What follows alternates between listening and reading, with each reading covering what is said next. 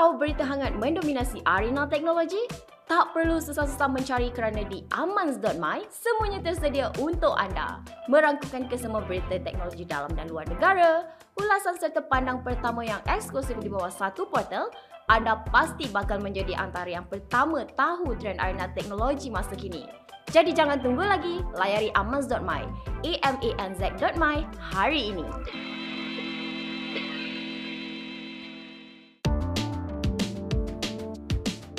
Assalamualaikum dan salam sejahtera. Ini podcast Aman bersama GB dan juga Yem. Apa khabar Yem? Sihat ke? Aku sihat walafiat. Alhamdulillah. Bukan macam kau. Aku tak sihat. Let me tell you what happened to me. Aku makan pagi pagi sebelum kita recording lah. Aku makan nasi lemak our colleague bagi. Pedas lah macam biasa. Tapi I don't think because of nasi lemak. Because I think because one day prior aku makan uh, nasi ayam penyet dekat Dears Dodgy shop tapi aku selalu pergi pun. Tak tahulah kenapa. Maybe salah ni kot. Anyway, aku ada food poisoning. So, I'm on medication. But I'm still okay. Cuma pening-pening apa semua lah. That's about me. Episode berikut ni dah banyak benda kita nak fokus, Im. Benda yang paling besar dan banyak-banyak news actually happen especially because parliament session is going on is going uh, sampai kan. So banyak benda dibincangkan. Salah satunya benda yang dibincangkan lah benda yang yang bukan baru lah banyak kali dibincangkan but then this is about the akta berkaitan dengan isu ni iaitu tentang gig workers yang akan disediakan guidelines-nya uh, berkaitan dengan um, apa ya uh, uh, uh, berkaitan dengan dia orang lah pekerja-pekerja mereka.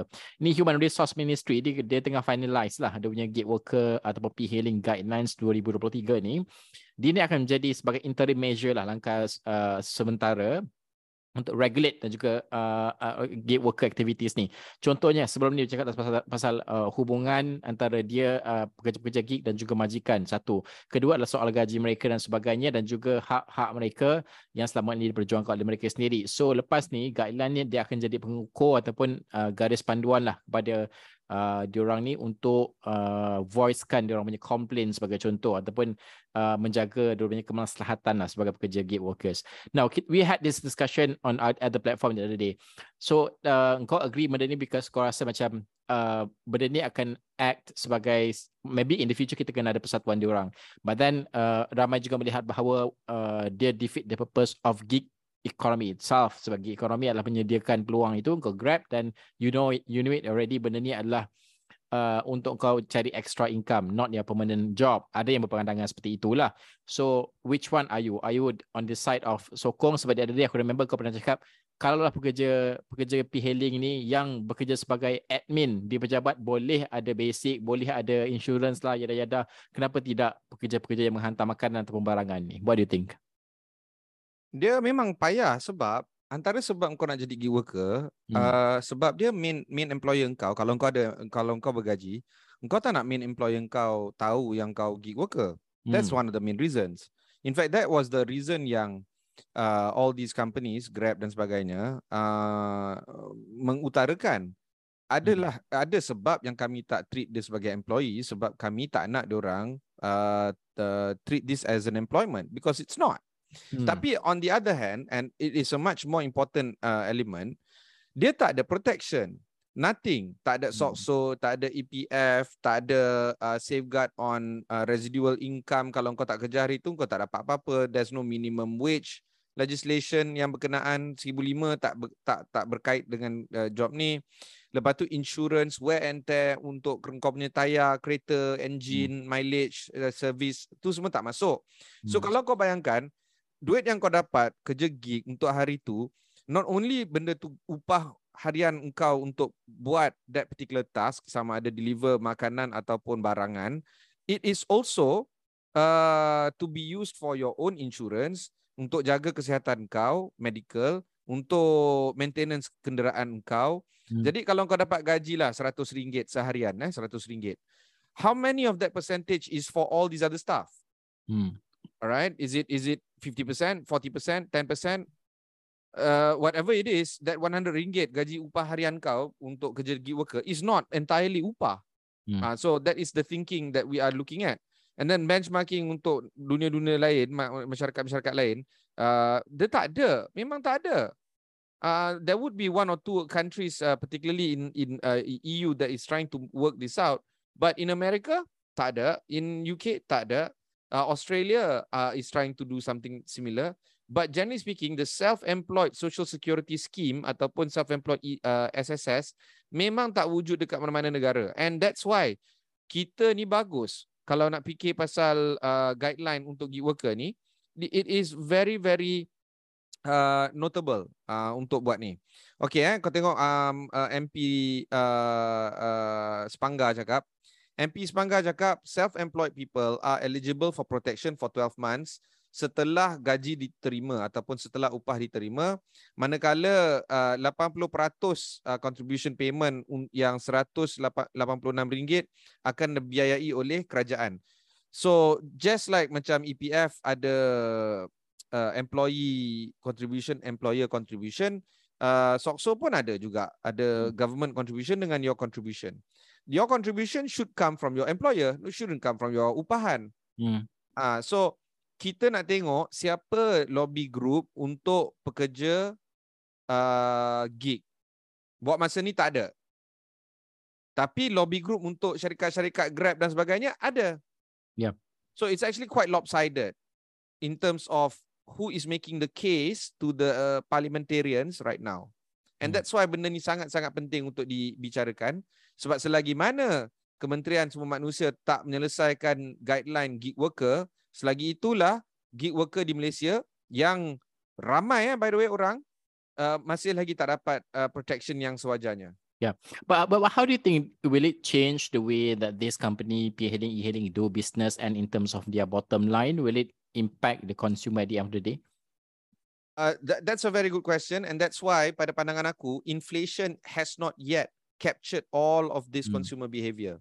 This is what we call uh, a lagging indicator and a situation where kalau kau ingat kau beli ya kau, aku beli shawarma dekat uh, KLCC shawarma hmm. benda tu RM9 RM9 uh, shawarma ayam murah but bila aku tengok dekat Grab dia jadi RM13 hmm. and then RM13 tu belum lagi bayar ni apa nama uh, uh, delivery charges hmm. okay maybe tambah lagi RM2 RM3 and then On top of that, kadang-kadang Grab dia bagilah diskaun ni minimum order RM20, kau dapat RM3 off dan sebagainya.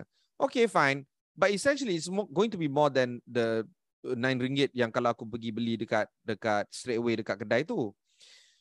But that I have to understand, kalau aku nak benda tu sampai dekat doorstep aku, aku tak keluar rumah, there has to be some cost involved. There hmm. has to be. The question is, how is that cost transferred to the company so that they can kejar their bottom line and how is this cost transferred to the uh, gig workers so that they benefit from doing the job of sending the food kepada doorstep aku. Hmm. Bila engkau introduce all these guidelines, it's definitely going to cut into the profits of uh, these uh, e-hailing companies. And let's look at the e-hailing company performance right now. Kalau kau type Grab Share, uh, apa nama dekat uh, dekat Google, after one year performance, dia back to where it started off. Hmm. Dulu duit two uh, two two dollars fifty cent. Lepas tu dia meningkat September apa sebagainya semua sampai ke three dollars plus apa semua. Lepas tu dia drop dua ringgit uh, two dollars thirty one cent uh, pada akhir apa uh, uh, suku keempat tahun lepas.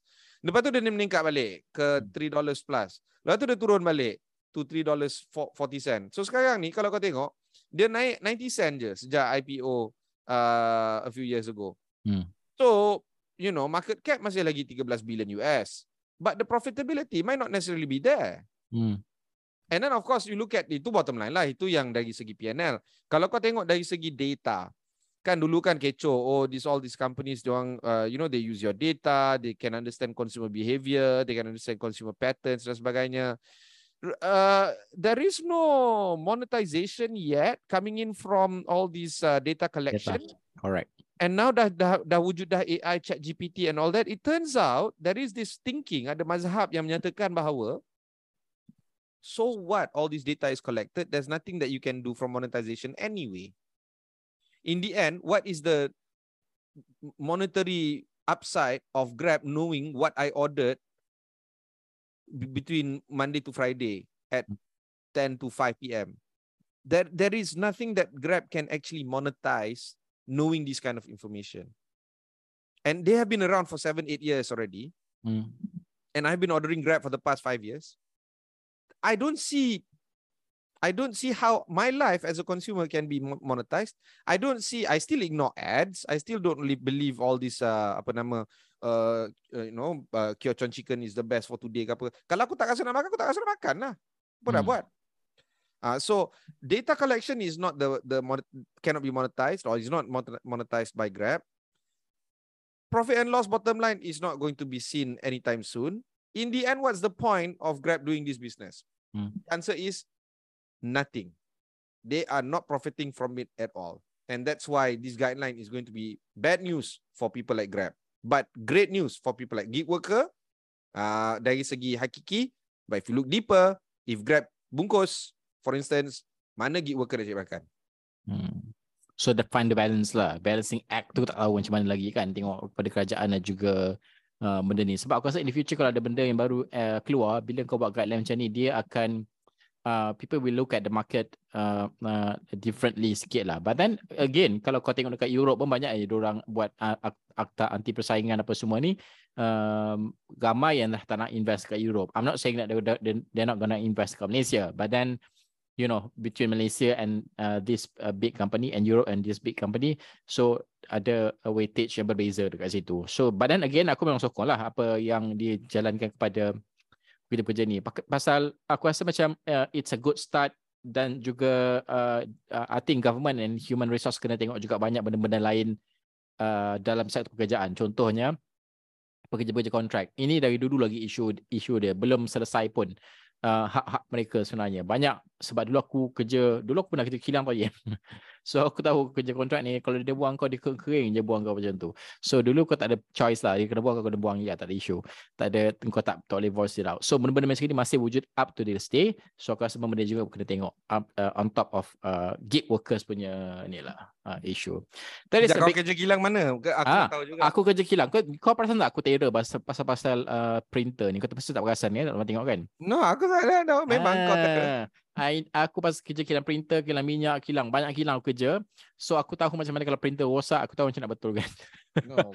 aku boleh Kau naik bas kilang ah? Kau naik bas biru ah? Ya, yeah, uh, no, kita orang naik van lah dulu sebab dari kawasan aku tu sikit yang kerja kilang tu. So just just van lah. Tapi fun lah. Best lah. Bagus lah macam tu. Uh, so I know demi I, I understand. Secupak nasi demi secupak nasi. Dulu sesuap nasi. Now people kata macam demi sesuap caviar, but not for me lah. Maybe for you. Caviar, caviar tak sedap. Aku dah makan, tak sedap. I don't know uh, why it's so expensive. Well, I don't know. Aku tak pernah makan. Cewa. okay, this is the main focus untuk episod pada kali ini. Kita bertindak ketika selepas ini ada fokus kedua. Ini juga berkaitan dengan apa yang Malaysia boleh dapat dan juga kelebihan dan paling penting pekerjaan juga akan dimasukkan selepas ini. Membaca itu jambatan ilmu, jadi bacalah dengan tazkirah.com. Menyajikan bahan bacaan Islamik yang ringan, santai serta padat dengan panduan gaya hidup berteraskan Islam, Tazkirah.com pasti mampu mengisi jiwa anda sebagai seorang Muslim. Mari tingkatkan diri menjadi Muslim sejati hanya dengan Tazkirah.com. tzkrh.com sekarang.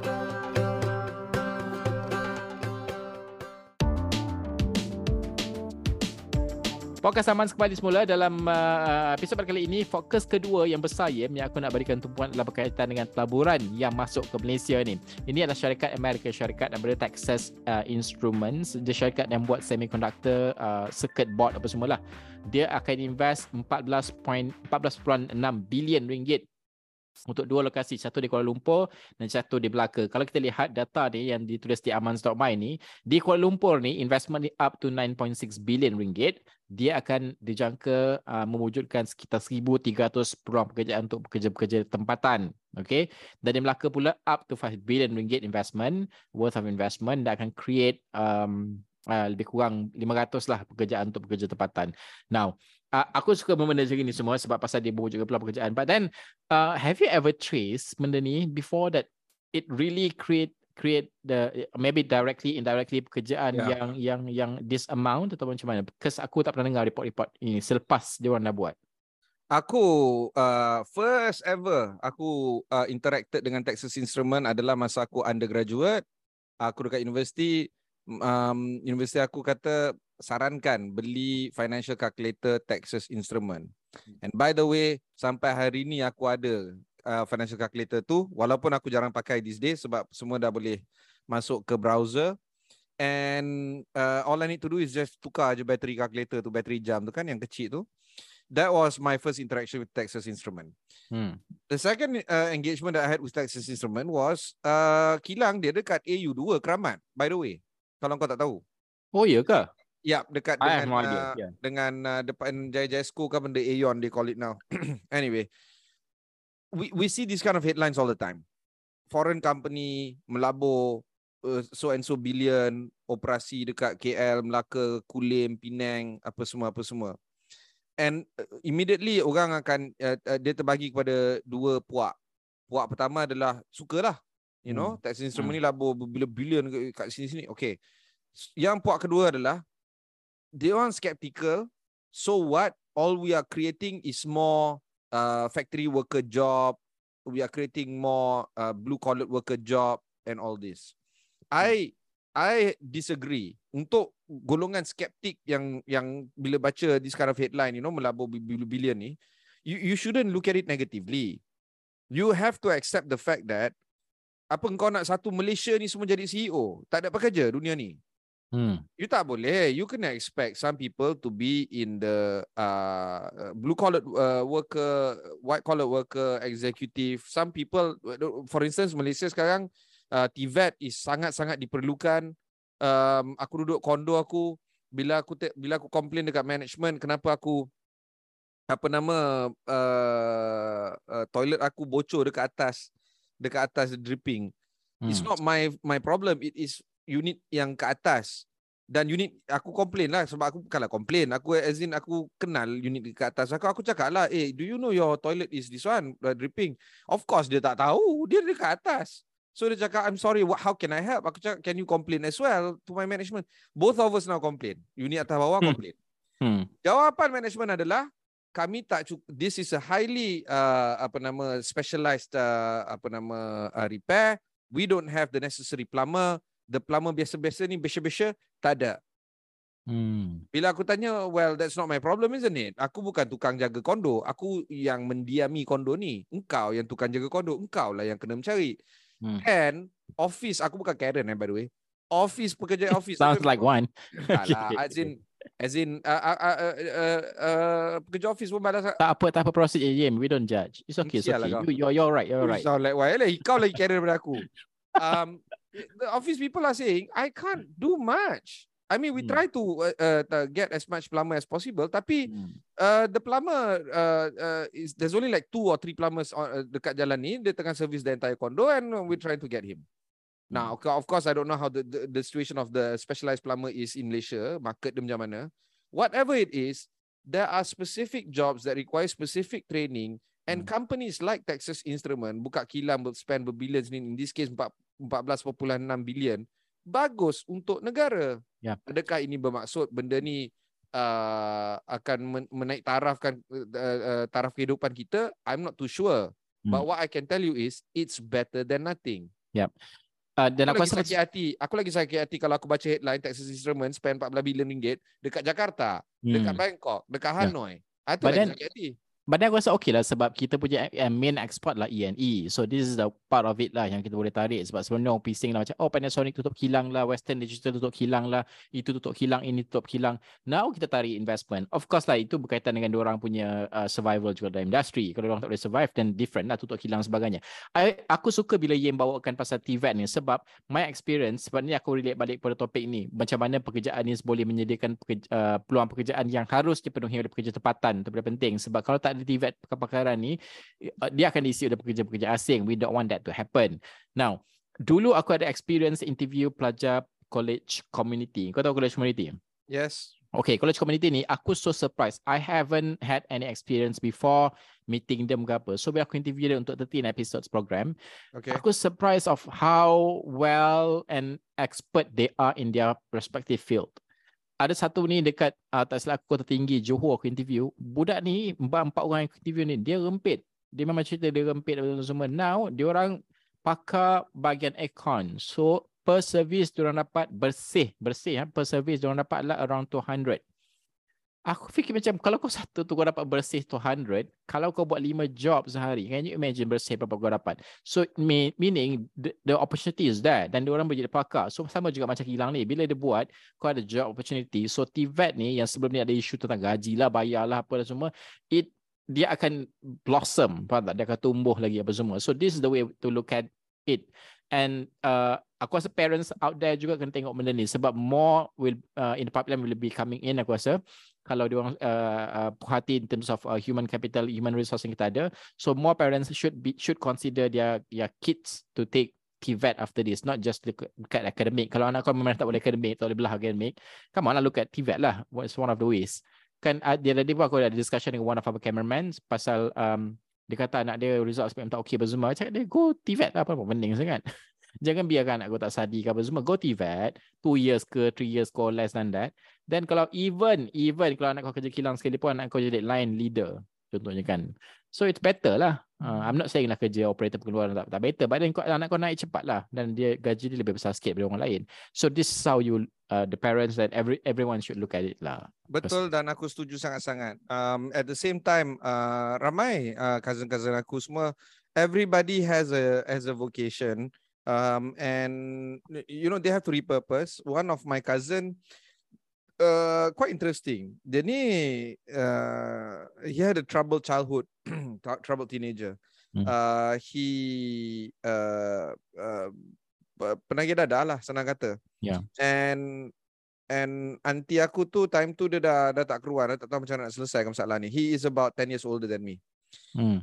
Mak aku kenal ya uh, NSTP punya kilang printing dekat Johor Bahru uh-huh. dapatkan cousin aku ni job dekat situ and he was printing newspapers hmm. for entahlah 20 tahun 30 tahun so that was an interesting job for him and now because everybody doesn't read the newspaper anymore kilang tu tutup And by the way, NSTP, dia, dia, tak, dia tak ada kilang dah dekat Johor Bahru. Dia centralize, dia hantar je dekat mana-mana.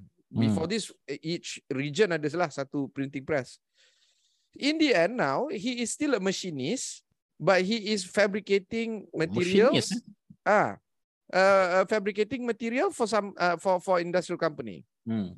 What I'm trying to say is, you can have a very problematic or uh, troubled kind of upbringing for whatever reason tapi skill set yang dia dah accumulate over the past 20 30 years enables him to still be employed even after all this time even mm. after dengan chat GPT apa bagai. Mm. it doesn't mean that your skills are thrown away. Mm. uh, tu itu on one spectrum. Another spectrum is another classmate of mine Sarawak Kian dia pergi dekat uh, dia belajar dekat KL dia ada beasiswa negeri Sarawak macam korang punya apa Asrama Semai Bakti punya program Asrama Semai Bakti untuk Felda hmm. tapi ini hmm. anak-anak Sarawak where they take all these pedalaman children from Sarawak and the Sarawak government dia letak dekat sekolah-sekolah KL ni sekolah-sekolah Damansara so all this and quite frankly dia daripada ah, ni aku nak sound I don't want to sound racist but um dia daripada all these places dia datang dia, dia pelik lah dia macam has never been to a big city. In fact, dia tak pernah pergi ke Kuching. Kau bayangkan? Hmm. Okay. So, dia a culture shock. Memang hmm. culture shock. Okay. And then dia masuk form 4, form 5. Form 1, 2, 3 dia dekat Sarawak. But it is an extremely good exposure for him. And he was there learning as everything he could. Unfortunately, dia tak dapat for some reason tak dapat masuk academic. Tak dapat. Okay, but he is the petah bercakap, dia sociable, dia terror main bola. I remember him like that. Nama dia Rizal. Oh, by the way, dia kahwin dua. I don't know whether it's relevant or not. Uh, still. Um, yeah, this uh, is about skill. uh, and then, um, he went back to Sarawak habis SPM sebab dia tak ada result SPM dia kurang memuaskan. Sangat kurang memuaskan by the way. Hmm he became an underwater welder for Shell Sarawak Perak. Is this the one yang kena kurung dalam bilik chamber for 42 days or 32 days or something? I, I, I, I not him, but hmm. when we last met, we did speak about that particular situation. Hmm. dia train semua babe. Dia train macam mana Wow. kau nak uh, scuba diving, dia train kau macam mana nak welding, dia train kau macam itu macam ni. Gaji dia in US dollars berpuluh-puluh ribu. Yalah. Okay. He is far richer than than you and me put together. Hmm. Okay. So, of course yeah. the risk is there semua but but he needed that kind of job Hmm. because he cannot get you know uh, he cannot work in an office macam kita ni. He cannot. Yep. Hmm. So so the fact that that, that Texas Instruments buka buka pl- plant dekat situ sini, it enables for these kind of jobs to be created. So that's how we uh, the way one of the ways we should look at it benda lah benda apa semua is good dan juga um, banyak benda it's a chain of uh, solution lah kepada masalah uh, dan pencabaran uh, ekonomi kita kan especially pekerjaan kita. Okay, kita bertanya sekali lagi dua itu dua tumpuan besar selepas ni kita kembali untuk segmen ramalan ini sangat menarik berkaitan dengan EV ataupun kenderaan elektrik. Anda nak beli permainan video atau menonton filem di wayang tapi anda tak pasti sama ada berbaloi atau tidak? Axis.com boleh bantu anda. Axis.com memberikan anda segala informasi yang anda perlukan dari berita pelancaran, ulasan permainan video serta ulasan filem. Jadi anda tidak perlu lagi pening-pening dalam memilih permainan video mahupun filem terbaik untuk anda. Apa tunggu lagi? Layari Axis.com. A K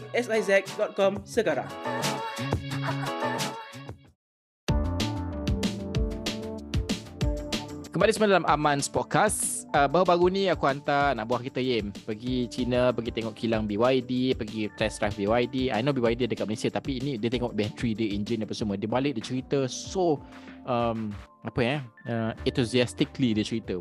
Very good apa semua. Cuma harga dia kata uh, mahal. But that's not about BYD lah uh, episod pada kali ini. Ini adalah berkaitan dengan Toyota. Kereta elektrik, rupanya aku baru tahu ada uh, Toyota menerima komplain dari orang ramai. Bukan komplain lah macam aduan. Sebab bila kau, kau buat kereta elektrik, kan kau uh, start or sometimes tak start pun kau tekan minyak terus jalan je kan. Okay. So orang ramai rasa tak tak best lah, tak shock. Kau dah biasa pegang gear lah, apalah semua kan. So now tak ada. So apa Toyota buat ni, dia cuba buat EV dengan transmisi manual. so dia tengah Okay. pro- pilot project lagi uh, dan juga dijangkakan uh, uh, apa ni sistem manual untuk kereta EV ni akan tiba sekitar 2026.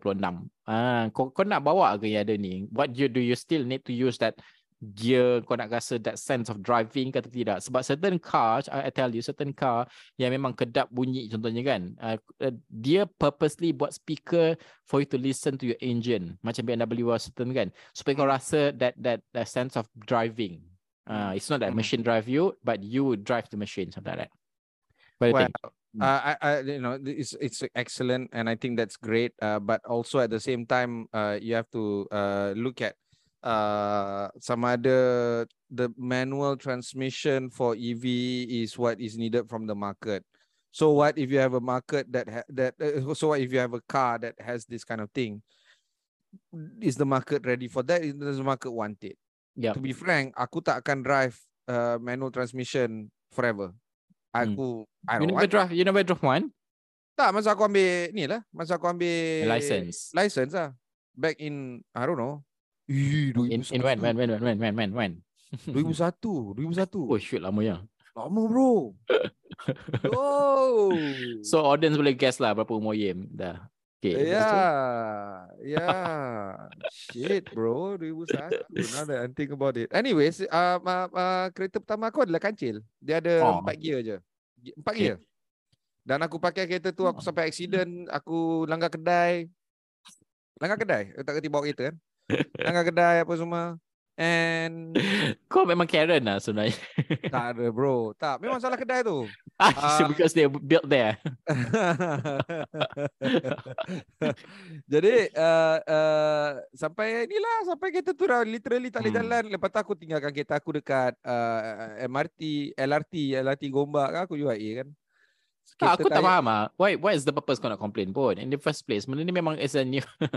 kau bawa je lah, tak pernah gigi nak buat apa. Menyusahkan dan juga dia tambah lagi satu uh, satu benda Hmm. nak kena tambah. Dan at the end of the day harga dia akan jadi lebih mahal because ada gear, ada lagi komponen baru kena tambah lah. Ah, renyah lah pada aku.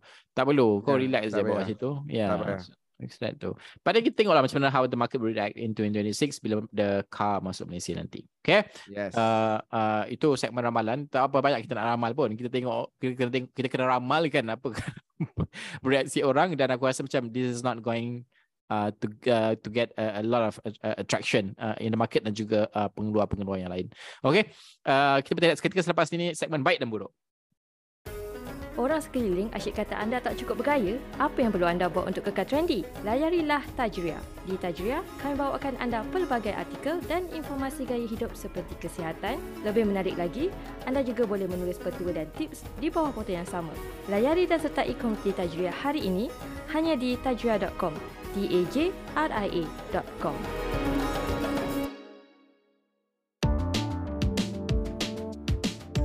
Kembali semula untuk segmen baik dan juga buruk. Baik ni Yim, aku rasa uh, yang ada di Aman Zokmai yang kita boleh kongsikan adalah WhatsApp kelak boleh menggunakan multi account pada satu peranti. Why do you need a multi account pada satu peranti? Uh, okay, ni.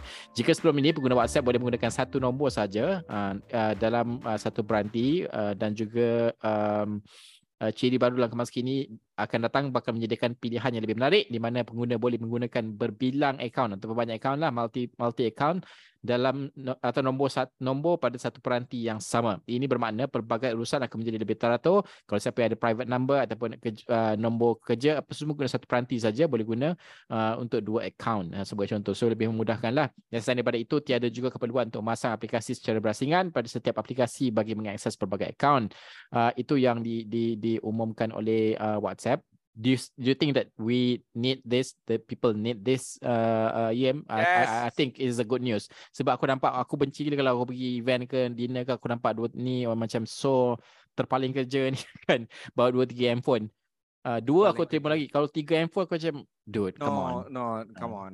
I really really how busy can you get Uh. Bullshit lah. Ya, pasal nanti ada ni ya, yang the Bluetooth dekat Ui, dekat telinga dia. Nak je aku macam who's, who's calling you now? Apa you lain yeah. macam urgent kau? Hmm, good news lah, good news um, lah Yeah. Ya. Uh, benda ni dah lama dah. Dekat Telegram boleh, dekat uh, Oh really? Nama? Telegram boleh eh? Telegram boleh. Um, aku punya Telegram ada dua account. Um, Why is it for? Okay. I work and uh, more work. And then uh, aku apa nama uh, dekat WeChat boleh. Uh, so boleh lah. I mean, it, it, it, there was a time mm-hmm. yang kalau kau uh, buka WhatsApp dekat phone, kau tak boleh buka dekat dekat desktop app. Desktop, ya, yeah, ya, yeah, ya, yeah. betul. And then, Dulu. and then they improve. Hmm. Now kau boleh buka dekat phone dengan desktop dekat dekat laptop kau. Hmm. Mahupun dekat dekat desktop, desktop. Hmm. That was already like to me uh, mind blown. Macam wow, aku boleh buka dekat laptop dengan aku punya um, Mac. Mm-hmm. Dekat MacBook boleh, dekat Mac boleh. Wow, aku macam okay. And now you boleh buat dua account. Mm. So it's like good, but at the same time, okay, let me tell you this. Eh? Yeah. I use Slack every day. And I think Slack is one of the best communications and productivity tool out there in the market. Okay. The best. Especially kalau kau ambil Slack Premium. It's the best uh, compared dengan all the other stuff that you have. Particularly when we talk about searchability and everything. Hmm. There was once, bro, aku aku cakap dengan Chua. Chua hmm. ni ex-wife aku. Eh, uh, that thing, that thing aku cakap yang masa kita discuss benda tu, lepas tu Chua macam, apa benda? What are you talking about? Rupanya aku dah tak ingat where that communication travel. I send it to her. I thought I spoke to her. Turns out aku hantar Slack message dekat dia. And okay. dia tak check Slack dia se- serajin aku. Alright. Dia pula balas aku dekat Microsoft Teams. Hmm. Dia ingat dia dah balas aku tapi topik lain. So in the end aku dengan dia macam kita ni dah dah dah dah tak betul dah ni. We are communicating with each other but really not communicating because we have multi platform. I mean we can talk. Talking is platform one.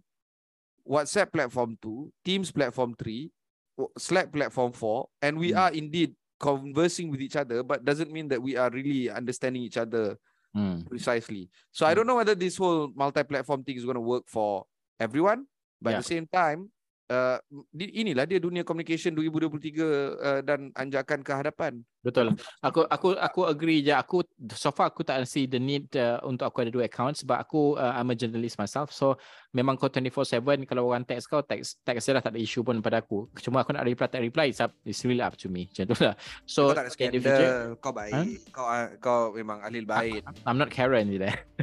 Sial kau. tak lah. Tak, but then aku rasa aku nak aku nak senang. Aku tak suka benda pening. Dulu kan banyak devices tapi lepas ni kalau ada 2 3 3 account boleh ni, maybe aku consider uh, untuk tu. Tapi untuk kau start over again, nak bagi orang balik contact kau apa semua aku rasa macam uh, it's just leceh lah. Tapi tengoklah macam mana nanti kalau aku rajin. Okay. Aku rasa tu uh, menutup epi, uh, tirai episod pada kali ini yang uh, buruk dan juga baik. Baik buruk kita sebut kan. Yang um, boleh kita lihat untuk episod pada kali ini. Uh, um, ya jumpa episod akan datang banyak lagi perkembangan yang boleh kita bincangkan berkaitan dengan teknologi dan juga uh, yang berkaitan dengan teknologi. Sekarang saja episod pada kali ini JP and Yem sign out. Bye. Ingin tahu berita hangat mendominasi arena teknologi? Tak perlu susah-susah mencari kerana di amans.my semuanya tersedia untuk anda. Merangkukan kesemua berita teknologi dalam dan luar negara, ulasan serta pandang pertama yang eksklusif di bawah satu portal, anda pasti bakal menjadi antara yang pertama tahu trend arena teknologi masa kini. Jadi jangan tunggu lagi, layari amans.my, a m a n z.my hari ini.